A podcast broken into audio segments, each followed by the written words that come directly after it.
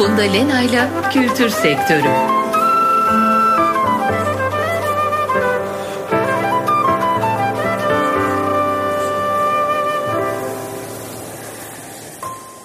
İyi akşamlar sevgili Açık Radyo dinleyicileri. Ben Funda Lena. Kültür Sektörü programından hepinize mutlu bir akşam diliyorum. Kültür sektörü Açık Radyo'nun geçtiğimiz Mayıs ayında başlayan yeni yayın döneminin yeni programlarından biri. Başladığımızdan bu yana 5 haftayı geride bıraktık ve bu süreyi COVID-19 salgınının kültürel sektörlere etkilerini konuşarak geçirdik. Yayıncılık sektörü, tiyatro, sinema ve müzik sektörlerinden konuklarımız oldu. Ee, eski programlarımızın kayıtlarına Açık Radyo web sitesinden, podcastler bölümünden ulaşabileceğinizi de tekrar hatırlatmak isterim. Bugünkü konuğum da hem tiyatro hem de sinema sektörlerini ortak bir noktada bekçisi olan oyuncuların değerli bir temsilcisi. Oyuncular Sendikası Genel Sekreteri Sercan Gidişoğlu. Hoş geldiniz Sercan Bey yayınımıza. Merhabalar, hoş bulduk. Nasılsınız? İyiyim, teşekkürler. Siz de iyisiniz umarım. İyiyiz, evlerdeyiz, sağlıklıyız en azından. Ee, sağlıklı evet. kalabilmek için de çalışmalar sürdürüyoruz. Evet, evet. Sizin çalışmalarınız kültürel sektörler için de çok değerli. Şimdi onları konuşacağız inşallah. Size de öncelikle koronavirüs salgının oyuncular üzerinde nasıl bir etki yarattığını sorarak başlamak istiyorum. Ee, siz bize pandemi başladığından bu yana oyuncuların neler yaşadığını özetleyebilir misiniz? Ne gibi zorluklar çektiklerini şu an? Evet e, tabii yani aslında kültür sanat sektörü ve eğlence sektörü biraz geniş anlamda bakarsak televizyonu e, ve e, dizi sinemayı da içine katarsak e, bu sektörler tüm dünyada olduğu gibi ülkemizde de e, bu pandeminin en çok etkilediği ve tabiri caizse vurduğu sektörlerden biri oldu. E, çünkü e, hemen hemen tüm ülkelerde e, bizde de dahil olmak üzere biliyorsunuz ilk kapanan alanlardan e, bazıları gösteri mekanları oldu. Çünkü kalabalık hmm. seyircileri toplayan mekanlardı. Bu biraz da e, haklı olarak e, böyle oldu. E, genelde hmm. bizim ülkemizde zaten her şey olduğunda hani bir, bir yas ilan edilir, bir durum olur, bir e, doğal afet yaşanır. Hemen e, tiyatro oyunları iptal edilir zaten. Biliyorsunuz genelde evet. böyle bir maalesef evet. ağırlıklı bir kültürümüz de var. Doğru yanlış e, bir şey değil ama bir tespit olarak bunu söylemek istedim. Evet, evet, e, ama burada e, belki de ilk defa haklı e, bir sebeple e, öncelikle biliyorsunuz eğlence mekanları, e, tiyatro salonları, gösteri salonları e, bir genelgeyle kapatıldı. Ve bu olduğu zaman ne oldu? E, tabii ki buralarda e, çalışan arkadaşlarımız ve özellikle yövmiyeli biçimde güvencesiz ya da yanlış usullerle çalıştırılan birçok oyuncu bir anda eve mahkum ve tüm gelirinden de e, uzak bir e, şekilde e, hiçbir geliri olmadan e, evde kalmak zorunda kaldı. Yani bu e, oyuncuları e, hem e, maddi anlamda e, vurdu hem de e, üretimden uzak kaldılar. Dizi sektörü için de benzer bir şey söyleyebiliriz. Her ne kadar dizi setleri pandeminin ilk dönemlerinde hemen bitmese de biz maalesef diğer ülkelerden farklı olarak e, setleri durdurun diye bir kampanya yapmak zorunda kaldık. Bu bile bence evet, başlı evet. başına belki de biraz utanç verici bir şey. Yani dünyanın birçok e, gelişmiş endüstrisinde setler kendi kendine durdu. Çünkü insanlar dedi ki bir salgın var çalışamayız ne yapıyoruz yani burada şimdi set gibi bu kadar tehlikeli bir ortamda iş süremez dedi herkes tabii mantıklı olarak ve iş kendi kendilerine durdurdular. Ama bizde maalesef evet e, bazı artık bilmiyorum sebebini hırs mı demek gerek ona bir bilmiyorum bir para reklam düzeni mi nedenini bilmediğimiz bir şekilde e, bazı setlerin durması için uğraşmak zorunda kaldık. Yani bu bile evet, devam verici. etti çekimler Hatta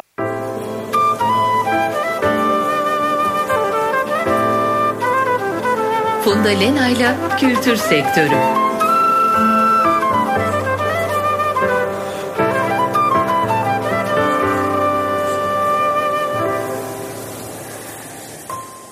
İyi akşamlar sevgili Açık Radyo dinleyicileri. Ben Funda Lena. Kültür Sektörü programından hepinize mutlu bir akşam diliyorum. Kültür sektörü Açık Radyo'nun geçtiğimiz Mayıs ayında başlayan yeni yayın döneminin yeni programlarından biri. Başladığımızdan bu yana 5 haftayı geride bıraktık ve bu süreyi COVID-19 salgınının kültürel sektörlere etkilerini konuşarak geçirdik. Yayıncılık sektörü, tiyatro, sinema ve müzik sektörlerinden konuklarımız oldu. Ee, eski programlarımızın kayıtlarına Açık Radyo web sitesinden, podcastler bölümünden ulaşabileceğinizi de tekrar hatırlatmak isterim. Bugünkü konuğum da hem tiyatro hem de sinema sektörlerini ortak bir noktada bekçisi olan oyuncuların değerli bir temsilcisi. Oyuncular Sendikası Genel Sekreteri Sercan Gidişoğlu. Hoş geldiniz Sercan Bey yayınımıza. Merhabalar, hoş bulduk. Nasılsınız? İyiyim, teşekkürler. Siz de iyisiniz umarım. İyiyiz, evlerdeyiz, sağlıklıyız en azından. Ee, evet. Sağlıklı kalabilmek için de çalışmalar sürdürüyoruz. Evet, evet. Sizin çalışmalarınız kültürel sektörler için de çok değerli. Şimdi onları konuşacağız inşallah. Size de öncelikle koronavirüs salgının oyuncular üzerinde nasıl bir etki yarattığını sorarak başlamak istiyorum. Ee, siz bize pandemi başladığından bu yana oyuncuların neler yaşadığını özetleyebilir misiniz? Ne gibi zorluklar çektiklerini şu an? Evet e, tabii yani aslında kültür sanat sektörü ve eğlence sektörü biraz geniş anlamda bakarsak televizyonu e, ve e, dizi sinemayı da içine katarsak e, bu sektörler tüm dünyada olduğu gibi ülkemizde de e, bu pandeminin en çok etkilediği ve tabiri caizse vurduğu sektörlerden biri oldu. E, çünkü e, hemen hemen tüm ülkelerde e, bizde de dahil olmak üzere biliyorsunuz ilk kapanan alanlardan e, bazıları gösteri mekanları oldu. Çünkü kalabalık hmm. seyircileri toplayan mekanlardı. Bu biraz da e, haklı olarak e, böyle oldu. E, genelde hmm. bizim ülkemizde zaten her şey olduğunda hani bir, bir yas ilan edilir, bir durum olur, bir e, doğal afet yaşanır. Hemen e, tiyatro oyunları iptal edilir zaten. Biliyorsunuz genelde evet. böyle bir maalesef evet. ağırlıklı bir kültürümüz de var. Doğru yanlış e, bir şey değil ama bir tespit olarak bunu söylemek istedim. Evet, evet, e, ama burada e, belki de ilk defa haklı e, bir sebeple e, öncelikle biliyorsunuz eğlence mekanları, e, tiyatro salonları, gösteri salonları e, bir genelgeyle kapatıldı. Ve bu olduğu zaman ne oldu? E, tabii ki buralarda e, çalışan arkadaşlarımız ve özellikle yövmiyeli biçimde güvencesiz ya da yanlış usullerle çalıştırılan birçok oyuncu bir anda eve mahkum ve tüm gelirinden de e, uzak bir e, şekilde e, hiçbir geliri olmadan e, evde kalmak zorunda kaldı. Yani bu e, oyuncuları e, hem e, maddi anlamda e, vurdu hem de e, üretimden uzak kaldılar. Dizi sektörü için de benzer bir şey söyleyebiliriz. Her ne kadar dizi setleri pandeminin ilk dönemlerinde hemen bitmese de biz maalesef diğer ülkelerden farklı olarak e, setleri durdurun diye bir kampanya yapmak zorunda kaldık. Bu bile bence evet, başlı evet. başına belki de biraz utanç verici bir şey. Yani dünyanın birçok e, gelişmiş endüstrisinde setler kendi kendine durdu. Çünkü insanlar dedi ki bir salgın var çalışamayız ne yapıyoruz yani burada şimdi set gibi bu kadar tehlikeli bir ortamda hiç süremez dedi herkes tabii mantıklı olarak ve ilk kendi kendilerine durdurdular. Ama bizde maalesef evet e, bazı artık bilmiyorum sebebini hırs mı demek gerek ona bir bilmiyorum bir para reklam düzeni mi nedenini bilmediğimiz bir şekilde e, bazı setlerin durması için uğraşmak zorunda kaldık. Yani bu bile evet, devam etti çekimler. Hatta maalesef yani şu anda bile hala bir iki set yani nasıl oluyor Değil mi? Maskeleriyle oyuncuların devam ettiği bir şey setler evet, var. Senin anlamadığı bir şekilde e, iki set hani biri galiba sezon finalini çekti artık bitirdi ama bir tanesi hala televizyonlarda da devam eden şekilde böyle ağzı suratlı ağzı maskeli polisler gördüğümüz dizi şeklinde. Evet çılgınca evet. bir şekilde hala nasıl çektiklerini Bir de bazı bazı insanlarda maske var sette, bazı oyuncularda, evet. bazı oyuncularda yok. Yani nasıl bir yani koruma? Traji, e... trajikomik bir durum tabii Funda Hanım ama evet. şöyle bakmak lazım. Yani 100 tane yapımsa bu bir tane iki tane böyle yani %95 evet. %97 oranında bütün çekimler e, bir süredir durdu zaten. Ya yani olması gereken hı hı. de buydu. Ama tabii bunun durmasıyla birlikte e, dediğim gibi tamamen gündelik ya da haftalık yövmiye usulüyle çalışan oyuncu ve set çalışan arkadaşlar tamamen işsiz bir biçimde kaldılar ve e, dediğim gibi yanlış usullerle ve güvencesiz biçimde çalıştırıldıkları için bu insanlar işsizken herhangi bir sosyal yardım ya da işsizlik maaşı da alamıyorlar Türkiye'de. Dolayısıyla evet. iş yok öyle evde oturuyoruz. Yani bir noktadan sonra hani açlıktan mı ölelim yoksa dışarı çıkıp çalışalım her şeye rağmen e, virüse yakalanıp mı hastalanalım hayatımız tehlikeye atılsın gibi bir vahşi tercihle baş başa bırakıldı evet. bizim sektörümüzün e, insanları. Başka sektörlerde de var tabii bu durum yani sadece bize özel değil ama bu programda bizi sorduğunuz için ben onu evet, söyleyeyim. Evet, biz bu, bu alanı çalışıyoruz, bunu, bunu evet. biliyoruz, bunu konuşuyoruz tabii ki. Ee, siz evet. Oyuncular Sendikası olarak bu anlamda ne yapıyorsunuz? Üyeleriniz adına aktif çalışan bir meslek birliklerinin başında geldiğinizi biliyorum. Gerçekten de kültür sanat evet. alanında en çok öne çıkan yapılardan biri Oyuncular Sendikası. Her konuda, her dönemde. Evet, Özellikle içinde bulunduğumuz süreçte tiyatro kooperatifiyle de işbirliği içinde sanıyorum hükümetten, Kültür evet. Bakanlığından oyuncular için bazı talepleriniz oldu. Neydi evet, bu talepler evet. ve karşılandı mı ya da karşılanacağına dair belirtiler var mı? E, programa başladığımdan beri evet. her konuma bunu soruyorum. Özellikle bunu gündemde tutmak ve savunucusu olmak adına yani bu e, taleplerin evet, takipçisi doğru. olmak adına. Siz doğru. kendi adınıza neler istediniz ve ne, ne karşılık gördünüz? Evet. Ee, şimdi biz bu Covid-19 sürecinde çalışmalarımızı 3 bölüme ayırdık. Üyelerimizin çalışma alanlarına göre. Çünkü bizim üyelerimiz dediğim gibi bir kısmı e, görsel işitsel sanatlar dediğimiz e, audiovisual denen e, işin dizi Hı-hı. sinema bölümünde veya seslendirme bölümünde daha sonra stüdyolarda Hı-hı. çalışıyor. Bir kısmı da e, bazen aynı insanlar ama yani bir kısmı da canlı performans dediğimiz tiyatro, e, dans, e, opera şarkıcılığı gibi sahne üstü alanlarda çalışıyor. Sizin bu sorunuz sahne alanında neler yaptığımızı söylememe fırsat tanıyor. Onun için teşekkür ederim. Hı hı. Dediğiniz gibi tiyatro kooperatifiyle olsun, e, münferit tiyatrocularla olsun ya da işte Kadıköy Tiyatrolar platformu gibi platformlarla olsun hı hı. E, iletişim sıkı iletişim içinde olduk. Tabii kooperatifle daha sıkı çalıştık çünkü onlar kurumsal bir yapı. Yeni kurulmuş hı hı. bir yapı ancak çok başarılı çalışmalar yapıyorlar. E, bu süreçte hı hı. çok da öne çıktılar tabii tiyatro işletmelerini temsil ettikleri için.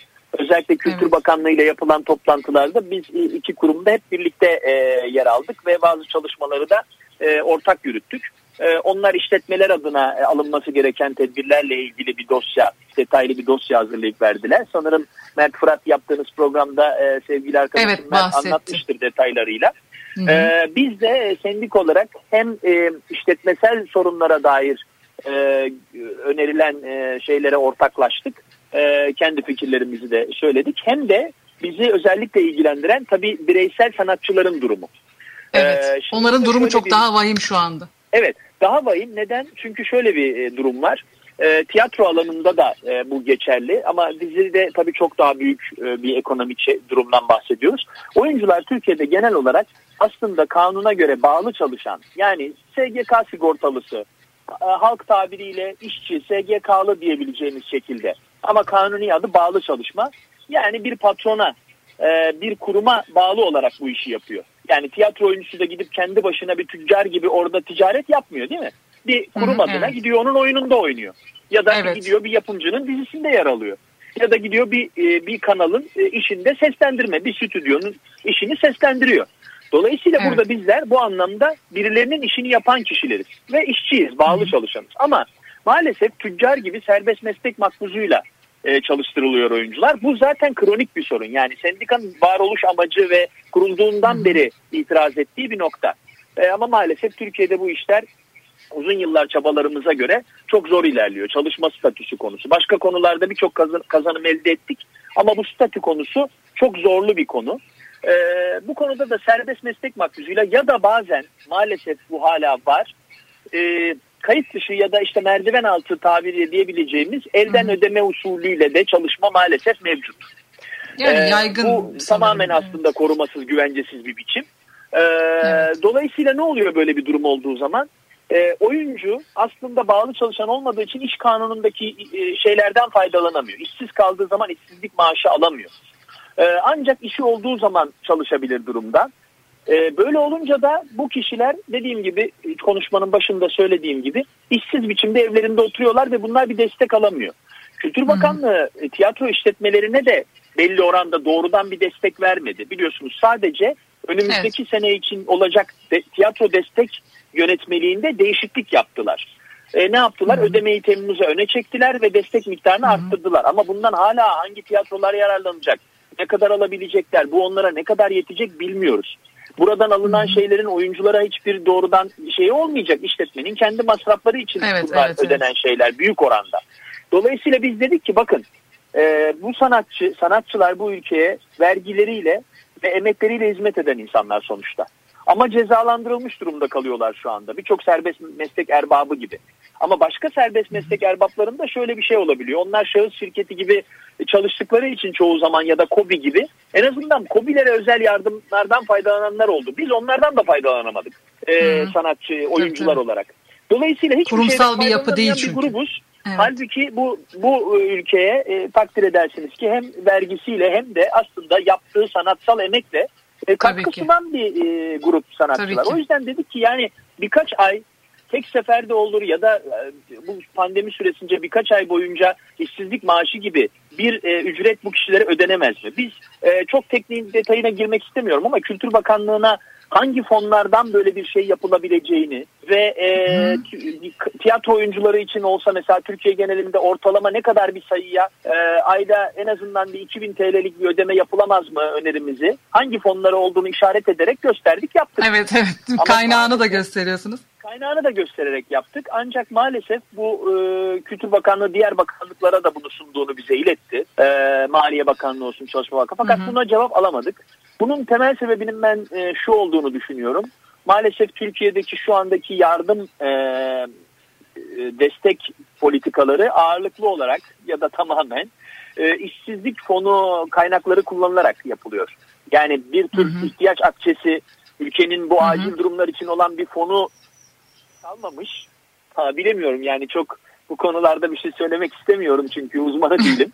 Ama bir söylendiği kadarıyla, gördüğümüz kadarıyla bu aslında gelecekteki işsizlik için konan paradan şu an harcanıyor. E bize de deniyor ki siz işsizlik fonuna katkı yapmadınız çünkü pahalı çalışan değilsiniz. O yüzden hani ne yaparsanız yapın size verecek bir paramız yok gibi bir bir tutum Durum yani çok kabaca tarif edersek. Tabii bunu nazik Hı-hı. şekilde e, bürokratlar dile getiriyor ama biraz bu kapıya çıkıyor söylenen şey. Ee, yani evet. siz halbuki biz bu ülkeye vergiyle çok şey veriyoruz. Yani hani birçok sanatçı hatta çok da yüksek vergiler ödeyebiliyor. Yani televizyondaki kazançları eğer hı hı. E, yüksekse vergisi de yüksek oluyor biliyorsunuz ya da diğer işlerden. Ama yani birçok çalışan kadar vergi ödüyoruz biz bu ülkeye herkes kadar ama biz sosyal yardımlardan bir türlü maalesef faydalanamadık.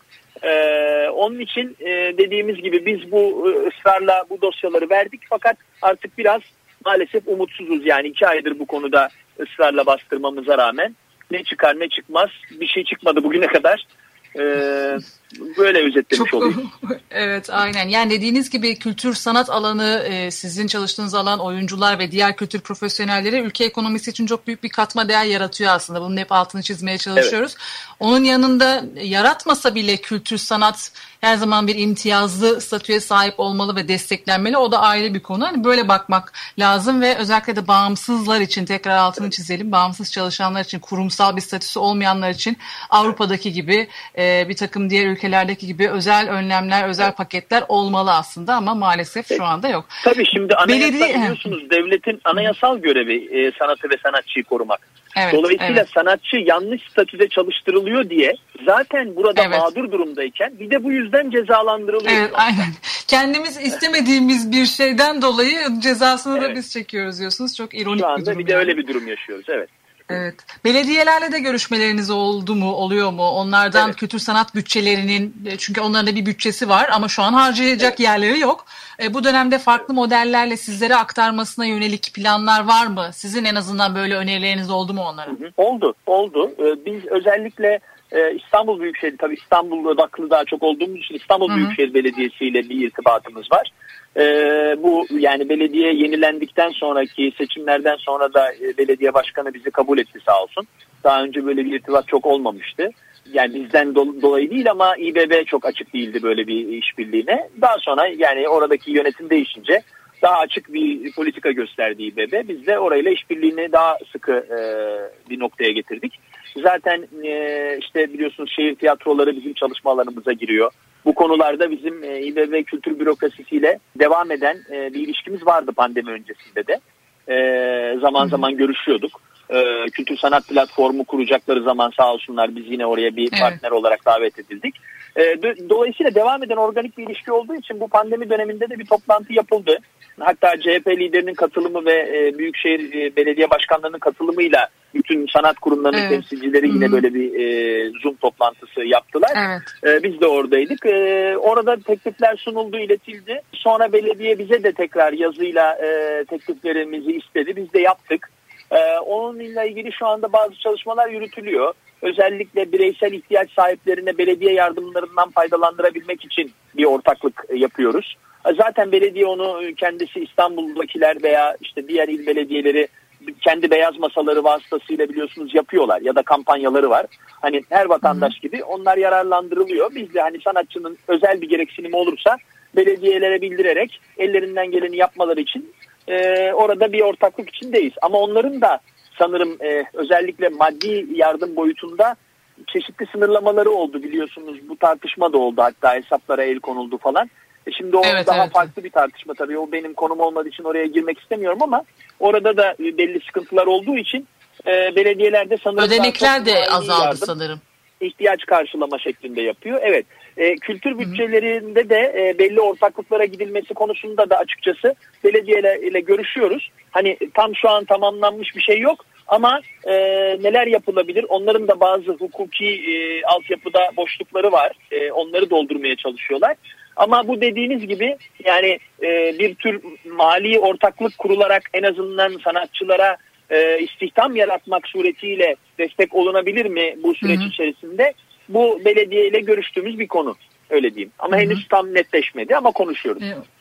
Evet umarım bir sonuç alınır ama ne olursa olsun kamu desteklerinin yeterli olmayacağı aslında aşikar. Keşke olsa ama e, olamayacak gibi. Böyle düşününce sektörlerin kendi işlerinde de bir takım tedbirler geliştirmesi gerekiyor. Sizin bu anlamda çalışmalarınız var mı? Örneğin e, bu tiyatro kooperatifinin başlattığı sanırım. Bizde yerin ayrı kampanyası var. Önden bilet alarak e, izleyicinin tiyatroları desteklemesi. Sizin oyuncular sendikası olarak bunda bir evet. dahiliniz var mı? Yoksa sadece kurumlara giden bir destek mi olacak bu? Ya da buna benzer başka dayanışma modelleri geliştirdiniz mi? Evet. Şimdi o e, bize yerin ayrı güzel bir kampanya. Onu kooperatif yapıyor. Daha çok kurumlara gidecek bir e, durum o. E, bizim sendik olarak şöyle bir zorluğumuz var. Sendikalar kanunu sendikaların maalesef bu tarz fonlar oluşturması, bu tarz yardım şeylerine girmesini çok zorlaştırıyor. Yani neredeyse hmm. yasaklayacak boyutta. Ee, mesela biz sendik olarak bir fon kurup siz üyenizi ancak ancak resmi grev varken böyle bir fondan yararlandırabiliyorsunuz. Başka zaman hmm. yani isteseniz de para toplayıp da veremez, veremiyorsunuz üyenize. Yani maalesef hmm. bu e, gelişmiş ülkelerde Sendika yapısı. görüyoruz. Yani mesela Amerika Sendikası'nın SEGAFTRA'nın biliyorsunuz Relief Fund diye yani fonu var ve hı hı. sırf e, gitti bir e, büyük prodüksiyon firması dijital yayıncı oraya bir milyon dolar oraya bağış yaptı. Niye kültür sana, hı. sanat çalışanı yaşasın oyuncuya destek olsun çünkü benim prodüksiyonlarımda oynuyor bu insanlar diye. Ama bizde böyle imkanlar yok maalesef. Yani kanuni olarak önümüz korkunç kesilmiş durumda e, bu konularda. Hmm. Yani ne kadar arkaik bir e, sendikalar kanununa e, sahip olduğumuzu bu konuda hani uzun tartışmalar, programlar yapabiliriz üzerine. Ama tabii ki biz de kendimiz yapamasak e, bile e, bazı inisiyatiflere ortak oluyoruz.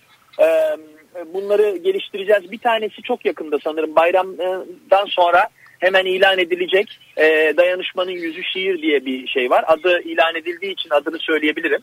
E, Dayanışmanın Yüzü Şiir e, diye bir e, web sitesi açılıyor. Yüz e, sanatçı arkadaşımız, içinde bizim sendika başkanımız Demet Akbağ ve yönetim kurulundaki arkadaşlarımız da var. Şiirler okudular. Bu şiirlerin özel telifleri bütün aileler ailelerden toplandı. Tamamen yasal biçimde her şey hazırlandı. Web sitesi hazırlandı. Bu duyurulacak ve burada bir fon toplama çalışması e, oluşturulacak ve buradaki oluşturulan e, fonla e, en azından ilk aşamada e, alışveriş yardımı yapılacak. Eğer sonra fonun e, miktarı artarsa bu bağımsız tiyatro çalışanlarına öncelik vererek sendika ve tiyatro kooperatifi üyesi tiyatrolarda veya oranın sahnelerinde oynamış ve gelirden e, mahrum kal, mahrum kalmış arkadaşlarımıza öncelik vereceğimiz özel bir e, dayanışma çalışması olacak. E, bunun benzeri evet. modelleri de e, tabii önümüzdeki aylarda bu süreç çok uzarsa mutlaka yeni modellerde geliştirmek durumunda kalabiliriz. Hani biz kendi Hı-hı. web sitemiz üzerinden de ihtiyaç sahibiyle ihtiyaç e, e, karşılamak isteyenleri buluşturacak bir şeyler yapmaya uğraşıyoruz öyle değil. Hı, harika. Umarım bunlar da karşılık bulacaktır diye tahmin ediyorum. Yani bu e, izleyiciyle e, sanatçı arasındaki dayanışmanın karşılık bulacağını umut ediyorum. Ee, sizin söylediğinizden hareketle bu sendikanın önündeki yasal engellerle ilgili de bir şey soracaktım. Bununla ilgili bir akademik çalışma okumuştum daha doğrusu. Sendikalaşma dediğimizde akıllara toplu iş hukuku, toplu sözleşme, grev hakkı gibi kavramlar geliyor. Sanatçıların evet. Türkiye'de bu hakları kullanması ile ilgili bir takım yasal engeller mi var ya da Oyuncular Sendikası bu konuyla ilgili bir şeyler yapıyor mu? E, tabii burada çok ciddi bir yasal engel var. E, bir kere e, şimdi meslek sendikacılığı e, bir dönem yasaklanmıştı. Şu anda aslında meslek sendikacılığının önündeki yasal engel kalktı fakat kimse meslek sendikacılığı yapmıyor ya da bir şekilde yaptırılmıyor gibi bir durum var. Bu neden önemli? Hmm. Şimdi iş kolu sendikacılığı e, yapılıyordu. Evet. İş kolu e, da şöyle bir durum var. Şimdi biz oyuncuların da e, şey yaptığı görsel e, görsel sanatlar ve e, e, hizmet iş kolu diye 10. iş kolu üzerinden tanımlanıyoruz. 10. iş kolunda Türkiye'de yaklaşık büro çalışanları da var pardon. Bu yüzden 3,5 milyon toplam çalışan var. Şimdi sizin e, grev ve toplu sözleşme hakkı için e, iş kolunuzdaki çalışanların toplam sayısının yüzde biri oranında temsiliyet gücünüz olması lazım.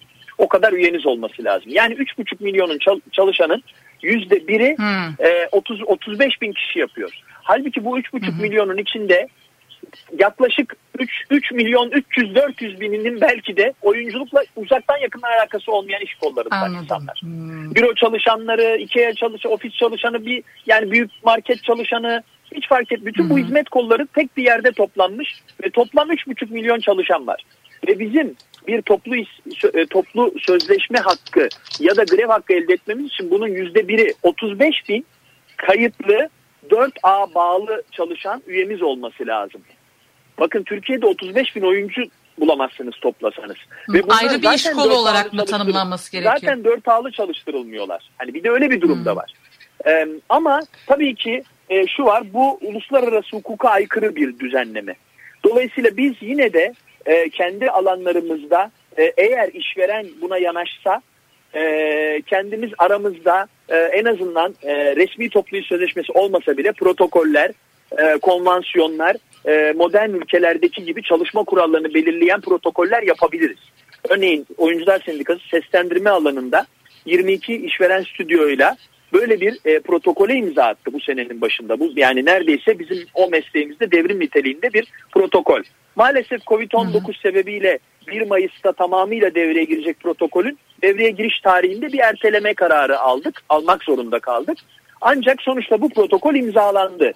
Ee, yani Ekim'de devreye girecek büyük ihtimal ya da belki biraz daha gecikecek. Hani Covid-19 sürecine göre. Ama böyle bir şey yapıldı. Yani seslendirme oyuncuları bundan sonra seslendirdikleri işlerin devrettikleri hakları için ödemelerini önden alacaklar. Yani Türkiye'de belki de telif sorununu bu derece tem, te, temelde önden ödemeyle çözen bir protokole imza attık biz. Hani bu çok az da yani birçok yerde haber oldu tabii ama e, çok da görünür bir şey değil mesela az kişinin yaptığı bir iş olduğu için. Yani böyle şeyler yapılabilir Bizim aslında. vesilemizle de belki yani, biraz daha duyulmuş olur. Tabii tabii. Yani kanuni engellere sadece takılırsak onları bahane edersek hiçbir şey yapamayız. Ama e, e, evet. istek olduktan sonra işveren tarafıyla çalışan tarafı isteği olursa birlikte mesleki kuralları belirlemek için bu şekilde protokoller oluşturabilir. Ama yasal engeller maalesef büyük. E, meslek sendikacılığının önündeki yasal engel şu an kalktı ama kimseye dediğim gibi yaptırılmıyor pek. E, biz bir tek e, sanırım e, ilginç bir temsilcisiyiz bu konunun. Biz gerçekten meslek alanında kalarak mesleki sendikacılık yapmaya uğraşıyoruz. Fakat yasal Hı-hı. engellerle de bir yandan e, boğuşuyoruz tabii. Umuyorum pandeminin sonun, sonunda da tekrar bu çalışmalarınıza aktif bir şekilde geri dönersiniz. Yine süremiz su, su gibi aktı aslında sormak istediğim başka şeyler var ama maalesef sonuna geldik. Size çok teşekkür Tahmin ediyorum ediyorum. Sercan Bey yayınımıza katıldığınız ben için. Ederim. İnşallah başka bir programda tekrar e, diğer konuları da konuşmaya fırsatımız olur. Her, her zaman memnuniyetle. Sağ olun. Sevgili Açık Radyo dinleyicileri, Kültür Sektörü programının bu haftada sonuna geldik. Ben Funda Lena. Haftaya pazartesi 19'da yeniden görüşünceye kadar hoşçakalın. İyi akşamlar.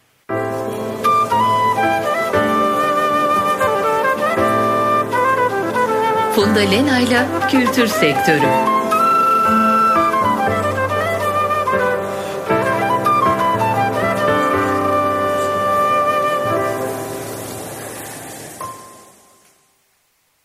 Açık Radyo program destekçisi olun.